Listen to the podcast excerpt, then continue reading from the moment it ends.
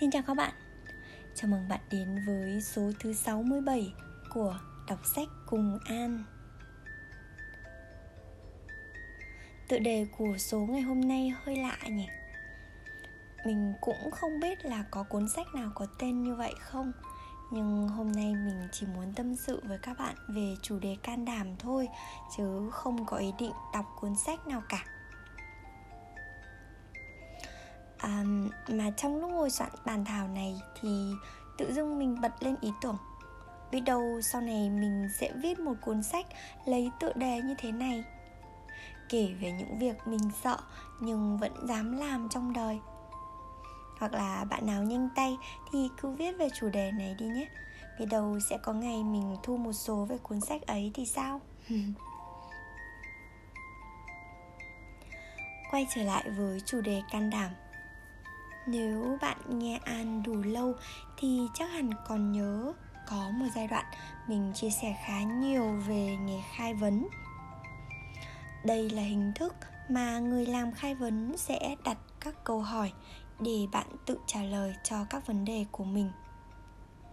Khác với tư vấn hay cố vấn là bạn sẽ đặt câu hỏi để nhận được câu trả lời. Khai vấn thì tin rằng mỗi người đều có câu trả lời cho các vấn đề của bản thân mình. Nên trong mỗi phiên khai vấn, từ những mục tiêu khó khăn của bạn, các chuyên gia khai vấn sẽ đặt câu hỏi để bạn tự tìm ra câu trả lời cho các vấn đề ấy. Sau đó sẽ trao lại cho bạn bức tranh toàn cảnh để bạn nhìn sáng rõ hơn vấn đề của mình. Nếu như nhớ đến hình thức này thì chắc hẳn bạn cũng sẽ nhớ mình có nhắc đến L C V, là đơn vị đào tạo khai vấn và thông minh cảm xúc, nơi mình theo học và tham gia cộng đồng khai vấn. Năm nay thì mỗi một tháng L C V đều có một chủ đề để mọi người nhớ đến như một cách để chăm sóc tâm của mình. Và chủ đề của tháng bảy này chính là can đảm là sợ mà vẫn làm. Bây giờ cũng đã gần cuối tháng rồi. Mình ngồi điểm lại xem là tháng này mình có can đảm lần nào không, thì tự dưng nhớ lại ngay một điều mới vừa mới làm gần đây thôi. Đó là một sự can đảm với mình thì nó rất đáng được khích lệ. Và việc mình dám kể điều ấy ở số này sẽ là sự can đảm ở cấp độ cao hơn và đáng khích lệ hơn nữa. uhm, Mở bài dài dòng quá phải không? Bây giờ thì đi vào câu chuyện chính nhé. Trước khi nói về can đảm thì mình sẽ nói về nỗi sợ. Mình có rất nhiều nỗi sợ. uhm, Những nỗi sợ cơ bản của con gái như là sợ mụn, sợ nếp nhăn, sợ người khác thấy mình những lúc xấu xí. Xấu xí cả nghĩa đen và nghĩa bóng nha. Vân vân và vân vân. Nhưng khi ngồi điểm lại thì mình thấy đa phần những nỗi sợ của mình liên quan đến mối quan hệ giữa con người với con người. Sợ làm cho ai đó phật ý, sợ bị nói xấu, sợ bị hiểu lầm, sợ mất mặt. Nhiều lắm. Nên nếu nói là như thế nào là biểu hiện của việc can đảm là sợ mà vẫn làm thì sẽ có rất nhiều cơ hội để thực hiện cái điều này. Nhưng câu chuyện mình lựa chọn để kể ra hôm nay cũng sẽ là một biểu hiện mà với mình là sự can đảm, hay là rất rất can đảm luôn. Để có can đảm ngồi viết ra và thu lại thì mình cũng đã lên dây cóp tinh thần rất nhiều, bởi vì chưa bao giờ mình dám làm chuyện này cả.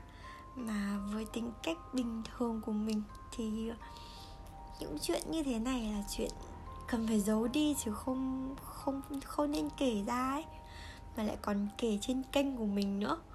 Nhưng mà hôm nay thì mình sẽ làm để xem là sau đó mình có còn sợ những cái điều như thế này nữa không. Ờ, chả là gần đây thì mình đã lấy hết can đảm để nhắn tin cho một cậu bạn mà mình có ý định tìm hiểu để rủ đi ăn các bạn ạ. uhm, Tụi mình thì biết nhau qua gia đình giới thiệu, mà sau cái buổi giới thiệu thì bạn kia im ru luôn, không có một động thái gì hết. Chỉ có gia đình thì cứ bồi thêm rằng là cậu này cỗi nhát lắm. Mình cũng suy nghĩ đắn đo khá là nhiều. Sau đấy thì cũng vận dụng đủ mọi loại kiến thức được học với lại trải nghiệm. Cứ bảo với mình là um, con trai là không có ai nhát hết cả. Nếu như mà không chủ động thì chỉ đơn giản là không thích thôi. Rồi um, có thể là cậu kia có bạn gái rồi cũng nên. Nhiều lắm.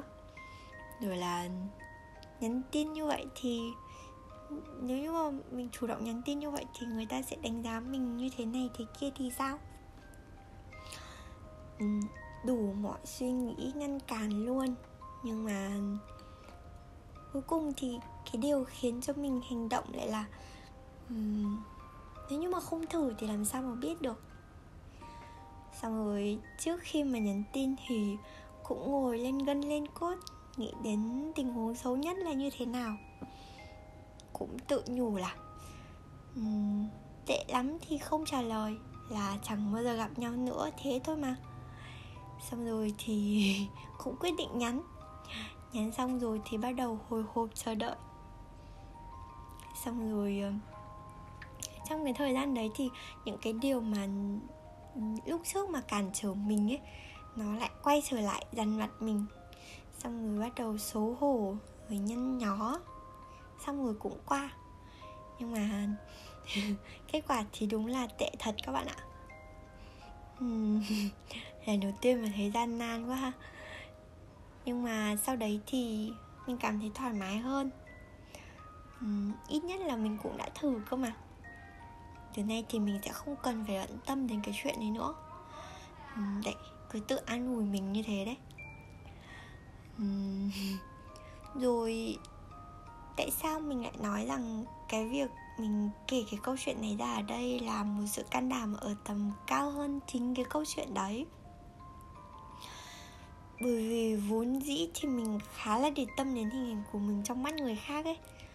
Rồi có phần nhạy cảm, dễ tự ái, dễ xấu hổ nữa. Cho nên là riêng cái việc nhắn tin không thôi là với mình nó cũng đã là một cái việc mà xấu hổ lắm rồi ấy. Thì thôi thì can đảm dám xấu hổ với một người thôi. Bây giờ lại quyết định dám xấu hổ với rất nhiều người ở đây nữa.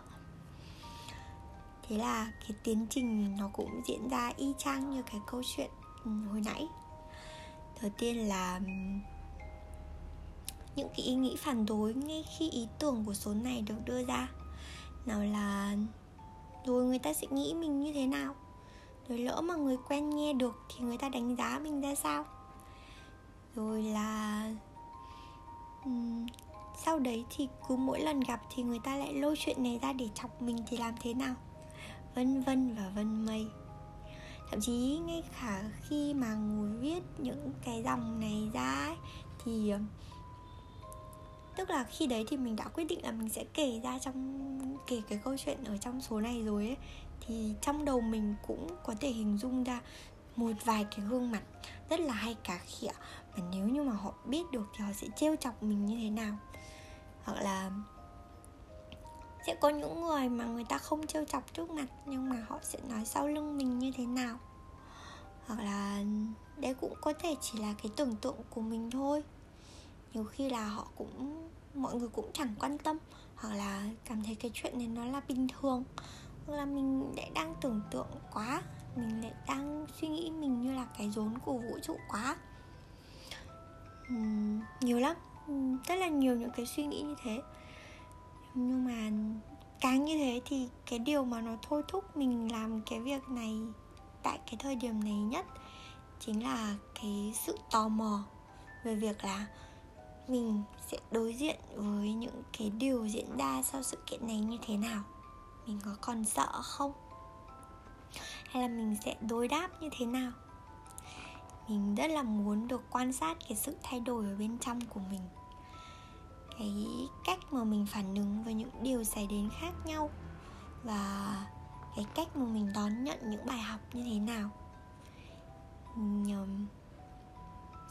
Trong cái quá trình mà thực hành khai vấn ấy, thì đã cho mình rất là nhiều lần, mà sau cái phiên khai vấn thì mình cảm thấy là rất là thích thú về cái việc được khám phá nội tâm của một con người ấy. Đúng như cái câu mà mình hay được nghe, đấy là nhân chi sơ tính bản thiện ấy.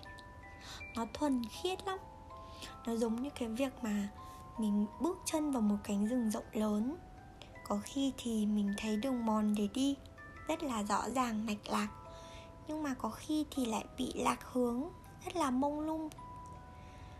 Nó cứ tuần tự như thế, thay phiên nhau trong cái quá trình khám phá nội tâm của một người, nhưng mà chẳng có lần nào giống với lần nào cả. Chính vì vậy mà điều can đảm tiếp theo mình muốn làm, ừ, điều này thì không hề xấu hổ chút nào hết, đấy là việc mình sẽ thực hành khai vấn trở lại. Và ở lần trở lại này, mình sẽ thu một khoản phí tượng trưng. Nếu như bạn muốn trải nghiệm thử dịch vụ khai vấn, bạn có mục tiêu muốn theo đuổi, hay bạn đang có vấn đề mông lung muốn gỡ rối, thì có thể gửi thư về cho mình theo địa chỉ đọc sách cùng an a còng gmail chấm com để đặt lịch nhé. Chúng ta sẽ gặp nhau qua Google Meet. Mỗi một phiên thì bạn sẽ đóng góp một khoản nhỏ cho một quỹ từ thiện mà bạn tự chọn, hoặc là có thể do mình đề xuất. Rồi sau mỗi một phiên tụi mình gặp nhau xong, nếu như mà bạn cảm thấy hài lòng thì có thể chuyển phần phí còn lại cho mình. Nó rất là nhỏ thôi, coi như là bạn mời mình một ly cà phê trong lúc trò chuyện cùng bạn ấy. Nhưng mà điều này thì có thể đảm bảo rằng um, bạn thật sự muốn một phiên khai vấn, bạn thật sự nghiêm túc với vấn đề mà bạn đang trăn trở. Và có một điều mà bạn có thể yên tâm, đấy là những thông tin trong buổi trò chuyện với mình thì sẽ luôn được bảo mật. Đây được coi là đạo đức nghề nghiệp của nghề khai vấn.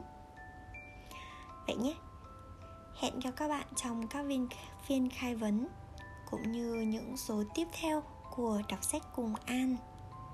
Bây giờ thì chúc các bạn ngủ ngon.